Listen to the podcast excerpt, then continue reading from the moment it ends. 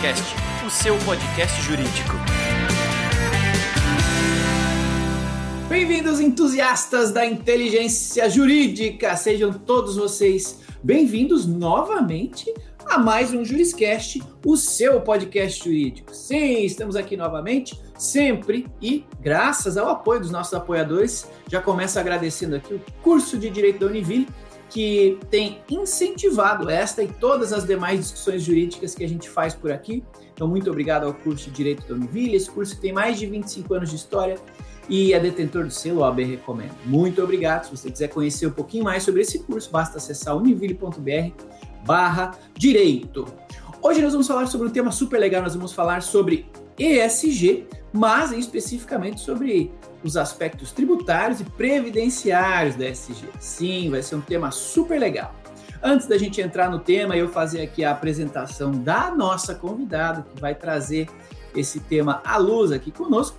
Quero aproveitar e avisar vocês que o Juriscast você pode estar ouvindo em qualquer plataforma de áudio e lhe agradeço por isso mas ele também está disponível em vídeo. Sim, se você estiver acompanhando em vídeo aí no YouTube, no Spotify, a versão em vídeo também está disponível para que você conheça o meu rostinho, arroba Thiago Facchini, e também o rostinho da nossa convidada. Ela é a dona doutora Janaína Vanzelli, ela é sócia de, do SFCB Advogados e tem experiência aí de 13 anos na área jurídica tributária, previdenciária e trabalhista. Então, em nome da audiência, eu quero desejar aqui dar as boas-vindas à doutora Janaína. Seja muito bem-vinda ao Juriscast.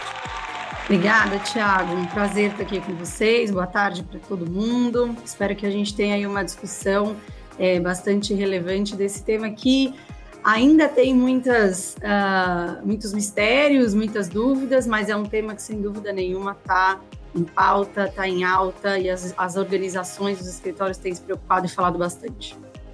Show de bola. Vamos lá. ESG é um tema que está sendo bastante falado no momento, uma preocupação é, primordialmente corporativa, né? As, as, as, as, empresas têm se preocupado bastante com o aspecto social, o aspecto da governança, né? O aspecto ambiental. Então, é, é algo que a gente começou a falar recentemente, é um tema sobre o qual a gente começou a falar de maneira razoavelmente é, recente, Porém, acredito que a gente vai falar cada vez mais sobre essa temática, né? Considerando que é um tema aqui no Brasil, pelo menos razoavelmente novo, é, eu gosto de começar os episódios do Juriscast aqui dando um pouquinho de contexto para nossa audiência, né? Poxa, antes da gente entrar em específico aí na pauta, é, para quem eventualmente ainda não conhece ou não conhece aprofundadamente o que, que é o tema e, acima de tudo, não conhece seu propósito, seus benefícios, Gostaria de lhe convidar, doutora, a falar um pouquinho para a gente, resumir para a gente o que, que é o tal do, do SG e, acima de tudo, por que, que a gente tem que falar sobre esse tema, por que, que é importante que as pessoas conheçam o SG e como que, eventualmente, já vão é, começar a utilizar ele na prática. Pode ser? Claro. É, bom, basicamente, é, eu diria que é um conceito que vem evoluindo. É, como ESG não existia essa sigla até pouco tempo atrás, né, até um certo tempo atrás, mas o conceito em si de responsabilidade social, de sustentabilidade, isso já era ali mapeado pelas empresas, já era algo com que as empresas haviam é, se preocupado e vinham trabalhando, mas de uma maneira um pouco, um pouco menos organizada, vou chamar assim, né? A sigla que em português é ASG, porque justamente como você falou, traz o ambiental, social e governança, Uh, ela tenta reunir ali um pouquinho do que, que seria importante para as empresas do ponto de vista de sustentabilidade. Aí, quando a gente fala em sustentabilidade, sustentabilidade uh, o que vem à mente primeiro são questões ambientais, são questões relacionadas a resíduos, questões relacionadas ao ambiente do trabalho, questões relacionadas a uma série de outras demandas de legislação ambiental.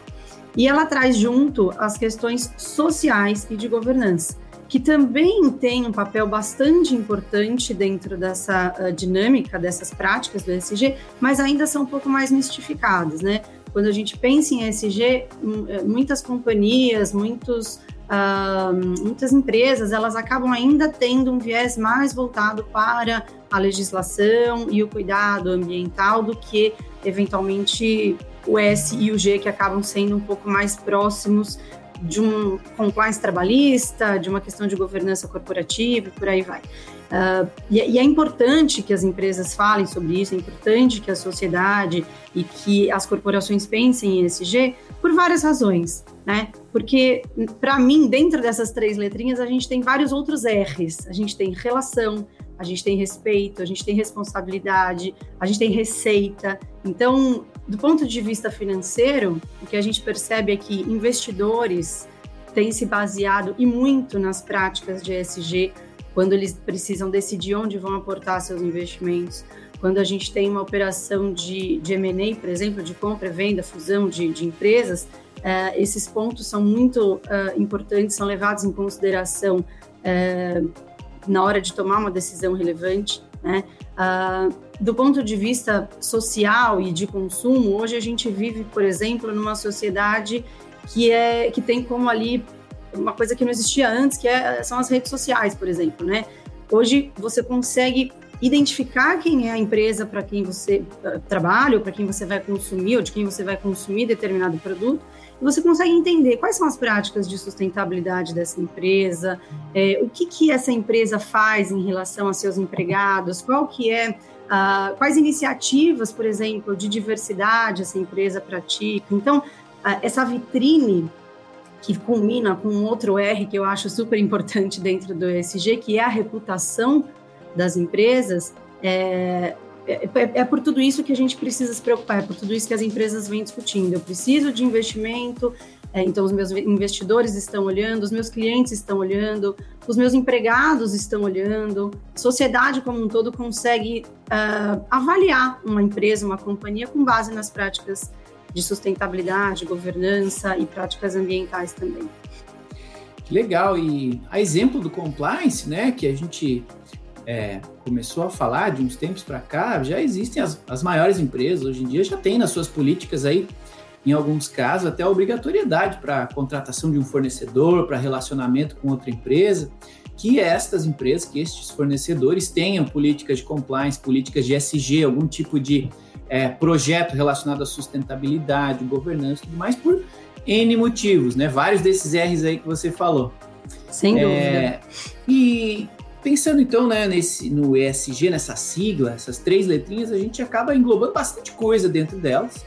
E a nossa audiência aqui, que é composta por advogados, deve estar pensando: legal, estão falando aí do, do mundo corporativo, é, show de bola, ESG, mas, poxa, e, e, e, e, o título do episódio, o tal do tributário, como é que a gente consegue conectar estes princípios do SG com os aspectos tributários? Como é que você, como advogada, é, entende que, que esta relação acontece, deve acontecer e virá acontecer agora, no futuro e tudo mais? Qual é a sua visão nesse tema?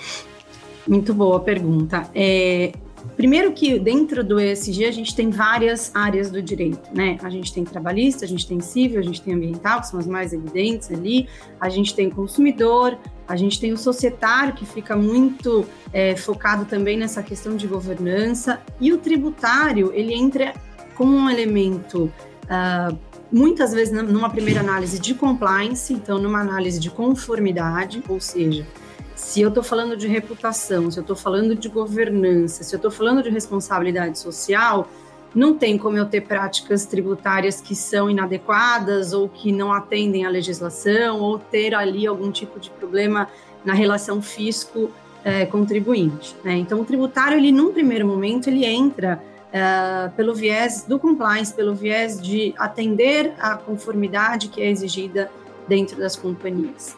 Né? Uh, mas, na minha visão, o tributário ele pode ser muito mais que isso, ele tem muito mais questões estratégicas relacionadas às práticas de ESG que podem ser levantadas, que devem ser levantadas pelas empresas, para poder fazer com que uh, todas as áreas do direito e todas as áreas de uma companhia consigam participar e dar ali suporte é, e elementos também para um relatório de sustentabilidade, para um relatório de práticas de ESG, para uma certificação. Vou te dar um exemplo aqui. Uh, a própria ONU, quando discute essas questões uh, relacionadas a ESG, relacionadas às ODS, né, é, ela diz o seguinte: você pode, as empresas devem pensar em práticas tributárias que possam fomentar investimentos em práticas de ESG. Como assim? Uma gestão tributária eficiente, uma gestão tributária coerente com as práticas, eh, com as demais práticas da companhia, podem trazer alguns benefícios econômicos uh, que poderiam ser geradores de, de, de orçamento, de repente, para investimentos voltados em práticas de sustentabilidade, de responsabilidade social e tudo mais. Porque, sem dúvida nenhuma, uma preocupação das empresas é: tudo bem, eu preciso cuidar das minhas práticas, eu preciso ter iniciativas, eu preciso cuidar do ESG aqui dentro, mas qual é a obrigatoriedade disso? De onde eu tiro o budget para poder começar a trabalhar com isso? Então, o tributário, é, dentre as outras questões, ele está muito atrelado a uma possibilidade estratégica de recursos para você investir em práticas de ESG. Um outro ponto extremamente relevante, que tem a ver com a reputação, que a gente falou agora há pouco, é a transparência fiscal. Né? A empresa uh, que consegue demonstrar transparência fiscal no sentido de publicar números, de publicar uh, iniciativas tributárias ou publicar, inclusive, sua gestão tributária, suas estratégias de, de, gestão de tributos, ela traz uma segurança, uma confiança muito maior em relação a empresas que têm uma gestão tributária um pouco mais nebulosa, vou chamar assim. E isso não significa necessariamente só expor os números, mas expor os números uh, com coerência dentro das práticas que a empresa, das práticas e dos valores que a empresa quer demonstrar. Então, eu posso ter um planejamento tributário, eu posso discutir a legislação tributária sem problema nenhum, mas desde que eu faça isso de maneira eficiente, de maneira transparente e de maneira estratégica, que justifique ali o porquê de cada uma daquelas ações. Que legal, que legal. É, quando a gente fala desse, desse ambiente corporativo, eu tenho vários colegas advogados que tem escritórios que prestam apoio para empresas, né? É, trabalham aí com, com, o direito empresarial. E eu também tenho vários é, colegas que são empresários e que já tiveram apoio aí de, de escritórios é, de advocacia. E no geral, é, quando eu converso com eles sobre essa relação entre os escritórios, eles me falam né, é, de algumas coisas de que, poxa, o que eles valorizam muito é a relação com o escritório, o escritório entender sobre o meu negócio, entender sobre minha atuação e vice-versa, né? E levando isso em consideração, né? Então, considerando que conhecer o negócio, né? Conhecer a empresa, é, conhecer o SG, né? Quando a gente fala de SG, querendo ou não, está ainda falando de empresas maiores, mais estruturadas e tal. Então, do ponto de vista de escritórios de advocacia que estão aqui nos ouvindo, que querem prestar né, esse serviço de, de apoiar é, empresas na área tributária, porém não necessariamente entendem esse, essa relação e essa, e essa necessidade de correlação com SG dentro da empresa, né? Como é que a gente pode falar e ajudar escritórios de advocacia num, num país né, com um tributário tão é, complexo, para dizer de uma maneira é, respeitosa tanto quanto o Brasil, né, um tributário tão complexo quanto o nosso, como é que a gente pode ajudar escritórios de advocacia diante desse cenário que é naturalmente complexo e de o, o, mundo da empresa, né, o ambiente da empresa algo que nem sempre os escritórios dominam, como é que a gente consegue fazer esses escritórios é, apoiarem mais ou terem mais conhecimento para apoiar melhor seus clientes no, no, no, na correlação entre o SG e o seu serviço tributário. Você vê que tem algum conhecimento, alguma dica, alguma informação que os escritórios precisam atentar para prestar um, um serviço é, ainda mais eficiente para os seus clientes? É, sem dúvida, o escritório que entende bastante de negócios e não só de direito, ele está um passo à frente daqueles que é, são extremamente técnicos, mas ali tem alguma dificuldade de entender o business do cliente. Hoje em dia, a gente não consegue simplesmente prestar uma consultoria baseada em tese. A gente precisa entender qual é a estratégia do cliente. Às vezes, do ponto de vista jurídico, eu tenho a melhor decisão, eu tenho a melhor orientação. Mas do ponto de vista comercial, do ponto de vista de logística, do ponto de vista de N outros fatores, aquela não é a melhor decisão para o negócio. Então, a gente precisa, sim, sem dúvida, atrelar as duas coisas, né? Ah, dentro dessa dinâmica do ESG, especificamente voltando para a questão tributária, uh, O contencioso tributário, ele é algo bastante relevante na maior parte das empresas, seja o contencioso judicial ou administrativo, atendimento a fiscalizações, manter esse compliance, conseguir atender às normas que são inúmeras, né? Você tem as normas e você tem ainda obrigações acessórias que são ali das mais variadas uh, fontes. Isso, sem dúvida, é um papel que os escritórios fazem e vêm fazendo bem. Agora, o que isso tem a ver com ESG, né? Porque o ESG, basicamente, que é importante, acho que todo mundo sabe, o ESG, ele não vem uh, reinventar a roda. A gente está falando de práticas que já existem dentro das companhias, dentro das empresas. Então, uh, grande parte das empresas, a maioria delas já tem um escritório de advocacia que apoia ali as questões uh, de demanda contenciosa tributária, uh, previdenciária, enfim. Agora, esta gestão, esse apoio, ele está atrelado aos objetivos da empresa relacionados ao ESG? O meu contencioso tributário, ele está é, mais me ajudando ou ele tem, ele diz mais a meu respeito é, de maneira negativa? Né? Então eu preciso entender que tipo de ação eu devo seguir em frente, quanto que eu gasto com esse contencioso, ou antes do contencioso, existe alguma coisa que eu possa fazer para evitar esse contencioso em demasia? Então, assim, é uma análise tributária se você, é, é, como você falou, né, se você for avaliar uma análise técnica, mas ela é uma análise técnica com propósito, é uma análise técnica voltada para a estratégia. E os escritórios têm que ter um pouco mais. Primeiro que o escritório, na minha opinião, ele tem que tentar essa multidisciplinariedade cada vez mais. É, um escritório que pretende atuar dentro do ESG, ele tem que ser multidisciplinar, porque, como eu falei agora há pouco, a gente tem praticamente todas as áreas do direito é, norteando aí as práticas de ESG. É, e segundo, que a gente precisa sim entender o negócio, entender do nosso cliente qual que é a, a dinâmica da empresa. ESG também é muito uh, cultura, mudança de cultura. A gente precisa muito falar sobre mudança de cultura dentro das empresas. E, e tudo isso tem um viés jurídico, tudo isso tem um viés técnico, mas também tem um viés de negócio. Eu acredito que para você conseguir atender o cliente da melhor maneira, de maneira satisfatória, é você pensar num projeto, porque na minha opinião o ESG é um projeto, um projeto de longa duração, com prazos de curto e médio espaço de tempo e longo período de duração. É, como eu falei, é um, é um projeto multidisciplinar, é um projeto de gestão de mudança que precisa de gestão de mudança.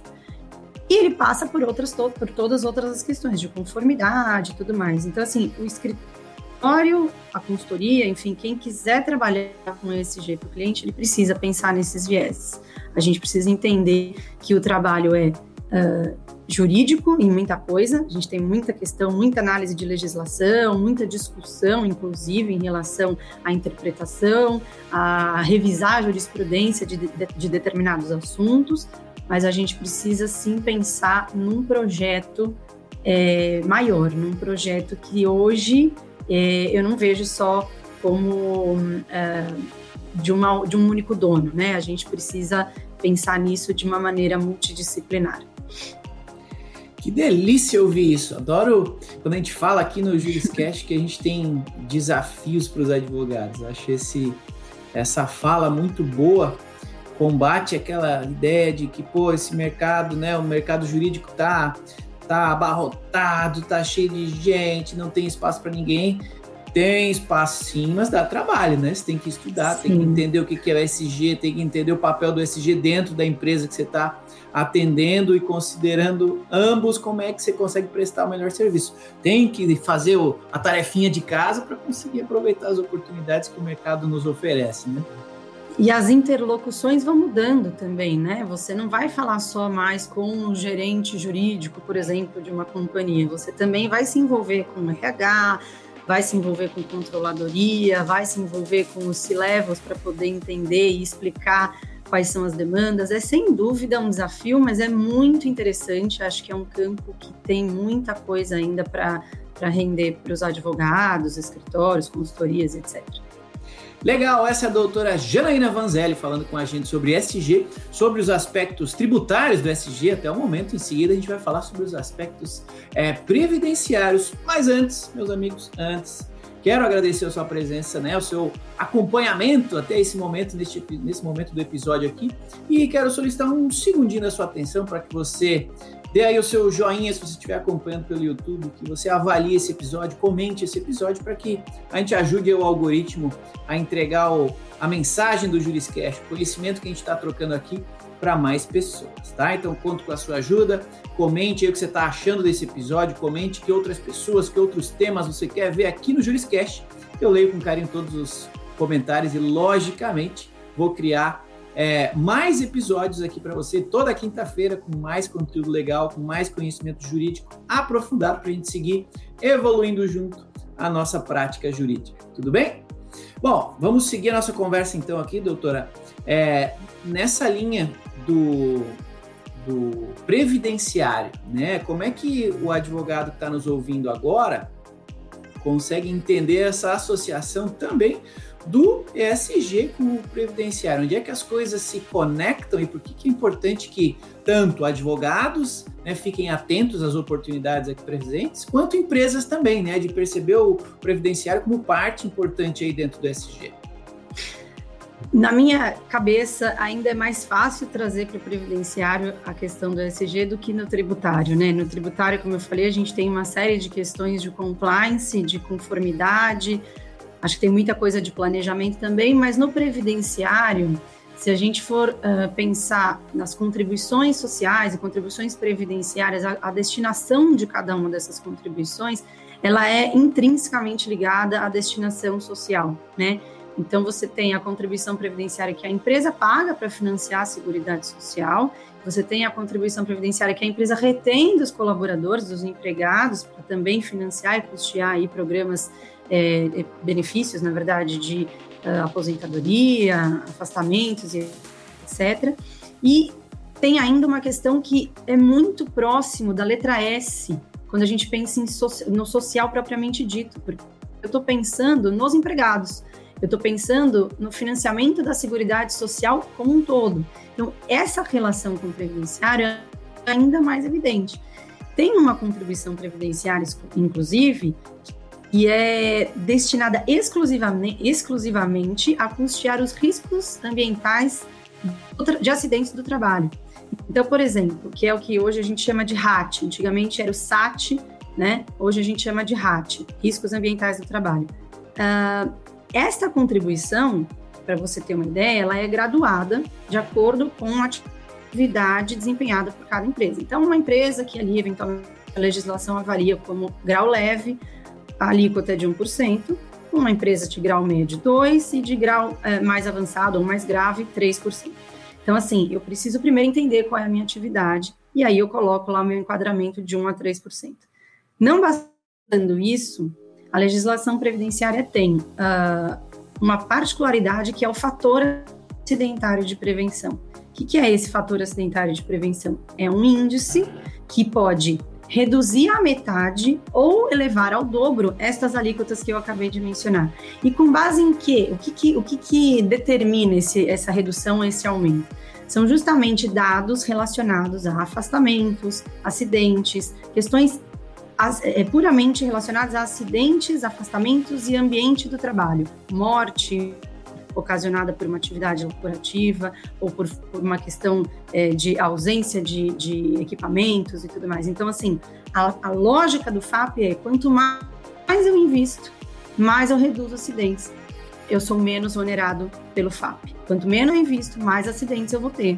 E aí a minha contribuição tende a ser maior. Então, uma empresa que está preocupada com questões ambientais em geral, ela tem que se preocupar primeiro com seu ambiente de trabalho. Eu não posso oferecer risco, eu tenho que mitigar todos os riscos que eu puder, de acordo com a legislação, de acordo com as melhores práticas, de acordo com o benchmark, enfim, com o que aquilo que ela tem à mão, mas eu preciso estar preocupado com o ambiente de trabalho. Eu preciso oferecer um ambiente seguro, e não é só um ambiente seguro do ponto de vista, ah, eu ofereço os equipamentos e tudo mais. Não, a gente está falando de treinamento, a gente está falando de uh, fiscalização, né? E de uma relação, uh, porque tudo isso tem um impacto financeiro, ou seja, quanto mais acidentes eu tiver, por exemplo, quanto menos eu cuidar do meu ambiente de trabalho, mais caro eu vou pagar no final uh, do mês ali na minha contribuição previdenciária. Mas além disso, a reputação é, é, é, é, claramente atingida com essas questões. Eu preciso que as pessoas que estejam ali dentro, como eu falei para você lá no começo, o ESG é sobre relações, e relações empregatícias e sociais, inclusive. Então, eu preciso que aquelas pessoas que estejam ali dentro consigam ver refletido no, é, no dia a dia delas os valores que eu, como empresa, quero refletir e reportar uh, uh, para o mercado, enfim, nível nacional, internacional, para os meus investidores e tudo mais. Então, você percebe que uh, a gente não está falando de questões isoladas, tudo se conecta, né? Uh, a partir do momento que eu tenho uma preocupação em reduzir a minha carga previdenciária, por exemplo, simplesmente porque eu, ah, eu vou fazer um planejamento, é muito caro, a contribuição previdenciária é uma das mais caras é, do mundo aqui no Brasil, mas como eu posso fazer isso de maneira responsável? Como eu posso olhar um planejamento previdenciário de maneira que ele respeite a legislação e esteja atrelado aos meus valores e, obviamente, em consequência com as práticas é, esperadas ou avaliadas para ESG? Então, assim, é, além disso, né, as contribuições previdenciárias incidem sobre remuneração, basicamente. É, então, também preciso me preocupar com o pacote de remuneração, pacote de benefícios, preciso entender como eu remunero os meus executivos. A gente fala muito de stock option hoje em dia. É, é uma prática que é, é, possível, não é possível, faz sentido, é organicamente é, aceitável, está dentro da minha dinâmica de remuneração. Então, tudo isso, e aí a gente pode falar desde uh, as pessoas responsáveis pelo RH que cuidam dessa demanda, a gente pode falar com jurídico, a gente pode falar com uma série de pessoas dentro da companhia para poder uh, entender qual é a melhor forma de reportar e de trazer essa dinâmica para as práticas de ESG. Mas o previdenciário em si, ele tem um leque de questões que estão ligadas, sim, à, à governança, às questões de responsabilidade social de uma empresa. Então, é, eu trabalho há bastante tempo com isso, eu vejo que é uma preocupação crescente. Antigamente era algo mais uh, pontual, atendimento de fiscalização, a legislação era, é muito ainda é, é, dissipada em vários, em vários é, normativos, você tem muitas instruções normativas, você tem muitos momentos, a reforma trabalhista foi um marco importante, então é, não é algo tão simples, né? O manejo do previdenciário empresarial, é, você acha também, nem todas as pessoas têm a especialidade né, no trabalhista e no previdenciário que andam ali muito juntos, mas é algo muito difícil de você conseguir é, domar dentro de uma empresa. Você precisa de fato de especialistas. Mas uh, na minha visão, conhecendo um pouquinho aí dessas áreas e da vivência que eu tenho com ESG, é uma das questões mais importantes uh, que a empresa deve olhar do ponto de vista tributário barra previdenciário, né? A gente está falando no fim de tributos, no fim das contas a gente está falando de tributos. Legal.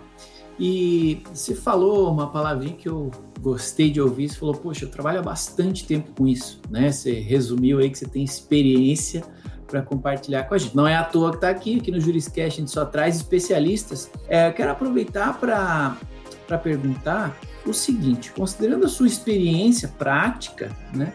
É, eu gosto de ajudar quem está nos ouvindo aqui, o gestor que está nos ouvindo, alguém que trabalha né, com SG dentro de uma empresa, e também o eventual advogado que trabalha aqui no escritório, que é autônomo, que quer prestar serviço para empresas, né?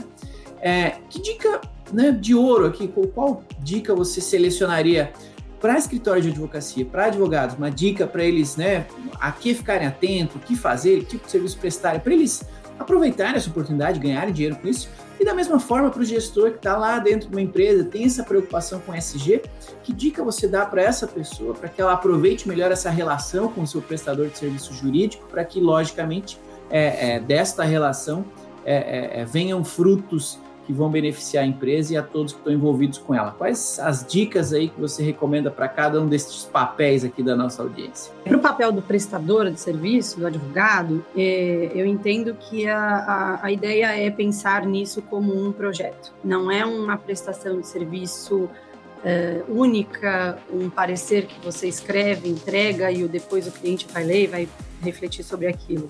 Isso também faz parte, mas é, uma, é um projeto que tem fases, que tem tempo, que precisa envolver muitas pessoas, como eu falei. Então, pensar no ESG como um serviço contínuo, né, e que abrange uh, diversos departamentos, diversas áreas dentro de uma empresa, na minha opinião, é a chave. Então, você se coloca dentro da empresa, se coloca do ponto de vista de quem vai consumir aquele serviço, ele precisa de uma solução completa. Não é possível é, é, você contratar sete, oito prestadores de serviço para tratar de um único tema. Eventualmente, você vai precisar de uma uh, consultoria especializada em determinado assunto, para uma questão mais específica, mas para o cliente, o melhor é você ter um local preparado para atender a demanda como um todo. E por isso que eu digo, a, a leitura, a busca pelo assunto, né, a imersão dentro do que são as práticas de ESG, do que, que o mercado vem trabalhando, no que, que o mercado vem discutindo, é, é fundamental. Mas eu Uh, a dica de ouro, se é que a gente pode chamar assim, é pensar nisso como um projeto, não é pensar nisso como um serviço uh, estanque, algo que você entrega e depois não existe continuidade, porque ele se desdobra. A gente vai ter que entender que depois de uma entrega de ESG, você tem N outros desdobramentos que podem gerar vários outros trabalhos, né? Agora, para o lado do gestor, que é com quem eu costumo falar mais, né? Que são ali as pessoas com quem a gente tem bastante troca, é, o que eles precisam é justamente ter esse respaldo, né? Eles precisam, primeiro, é, de planejamento.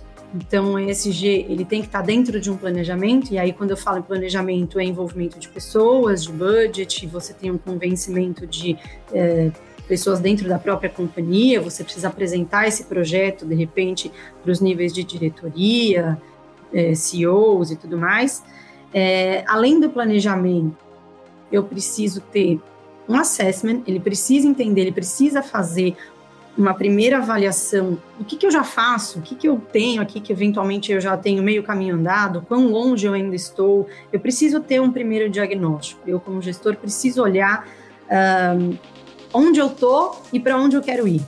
Né? Eu preciso entender quais práticas hoje estão mais ou menos próximas do que a companhia entende como seus valores ou como os valores do ESG que ela quer reportar. Então, eu preciso planejar, eu preciso fazer uma avaliação, eu preciso acompanhar. E esse acompanhamento, ele ainda é, é por tempo indeterminado, porque a empresa é um organismo vivo. Ela é feita de pessoas, é, ela é feita de mudanças, então essas mudanças todas impactam diretamente nas práticas do SG.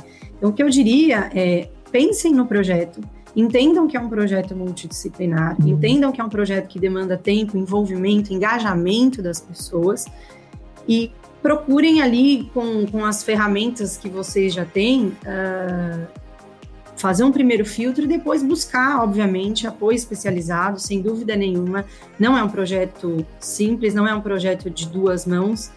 Dos nossos clientes, por exemplo, a gente sempre trata como um projeto a quatro mãos. Eu posso ser a melhor advogada é, que trata do tema, mas se eu não tiver do outro lado um, um cliente que está disposto, que é responsivo, que consegue colaborar com as demandas, o projeto não tem sucesso. Então, é, o que eu diria é, é uma jornada, né? Mas é uma jornada que traz inúmeros benefícios, é uma jornada que tem inúmeros desafios e que traz um aprendizado bastante grande em relação a todas as áreas de uma empresa, em relação a diversos temas que a gente comentou aqui. Que legal que você acabou a sua fala com a palavra aprendizado. E eu gosto de finalizar as conversas aqui no Juriscast é, falando sobre esse tema. Né? A gente traz temas diferentes aqui para discussão. A gente traz temas que as pessoas ou não conhecem ou não conhecem aprofundadamente ou podem querer conhecer mais por conta da sua recência, do seu momento. E é o caso dessa temática, né? ESG, os aspectos é, tributários, previdenciários, é algo que a gente tem que falar mais, que é algo recente ainda. Então, do ponto de vista de, de, de continuidade da nossa absorção de conhecimentos, né, o, o Juriscast ele quer provocar que as pessoas saiam do Juriscast com mais conhecimento que como entraram. Então, eu, eu deixo para você né, que é uma especialista, é, a seguinte pergunta: o que, que você recomenda? Né? Que pessoas, que livros, que cursos? Quais são as referências que você consome, que você recomenda, até os seus próprios contatos pessoais, né?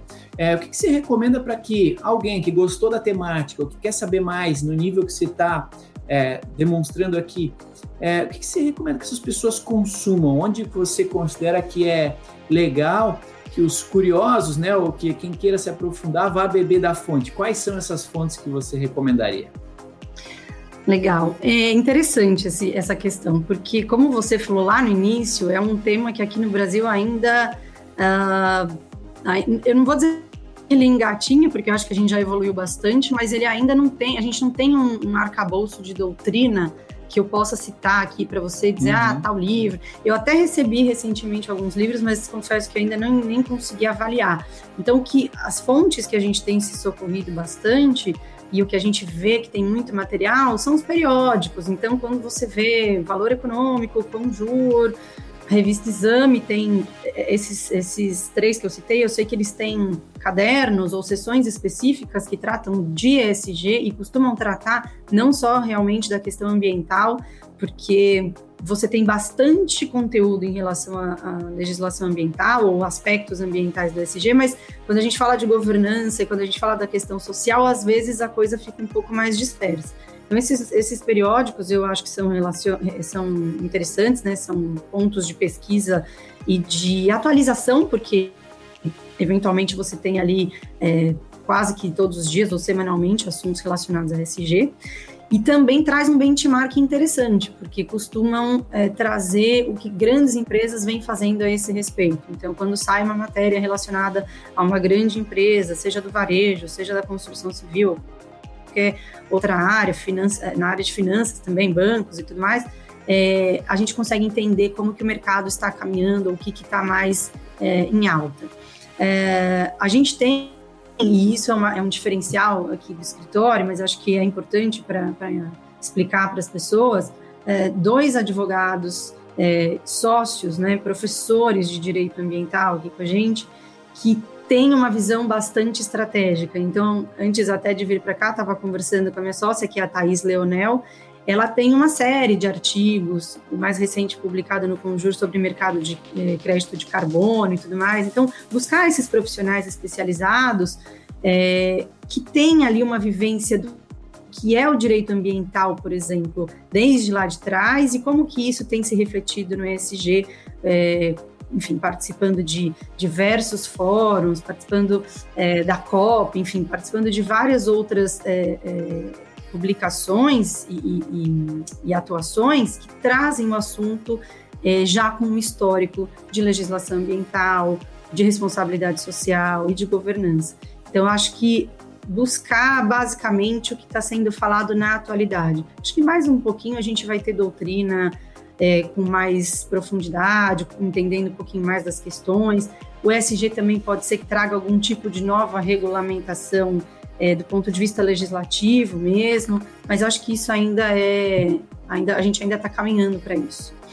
Legal, e tem aqui, quando o caminho não está trilhado, é, nasce tem a oportunidade de trilhar o caminho, né? Sem de dúvida. direcionar esse mercado. Então, legal a gente trazer esse tipo de tema aqui para o Juriscast, porque é, espero que esteja fazendo brilhar os olhos aí de quem está nos ouvindo, porque há sim oportunidades para todos, logicamente os mais preparados vão dominar, vão levar, vão, vão capitanear essas iniciativas e, e as oportunidades vão com eles. Então, muito legal, essa doutora é, Janaína Vanzelli conversando com a gente então sobre SG, os aspectos tributários, né, os aspectos previdenciários desta, dessas três letrinhas tão mágicas, tão importantes para empresas hoje em dia. Doutora Janaína, muito obrigado por ter aceito e compartilhar tanto aí do seu conhecimento comigo e, acima de tudo, com a nossa audiência aqui no Juriscast. Muito obrigado, viu? Imagina, Tiago, eu que agradeço. Eu acho, eu sou bastante entusiasta aí desse tema. Acho que a gente tem muita coisa ainda para falar e fico à disposição de vocês sempre que quiserem retornar nesse ou em qualquer outro assunto. Obrigada.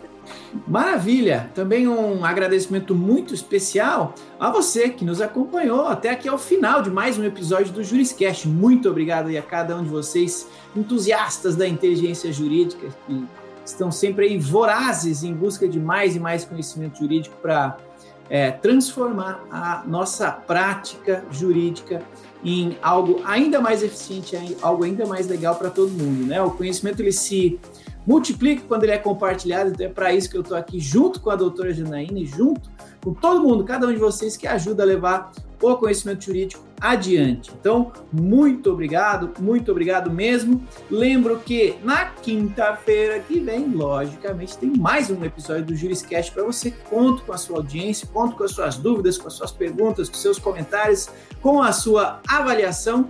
E é isso, meus amigos. Nos vemos no próximo episódio do Juriscast, o seu podcast jurídico. Até lá e tchau. Você ouviu o Juriscast Produção e oferecimento ProJuris, plataforma de inteligência legal, líder no desenvolvimento de software para departamentos jurídicos e escritórios de advocacia, powered by Softplan. Conheça mais em projuris.com.br.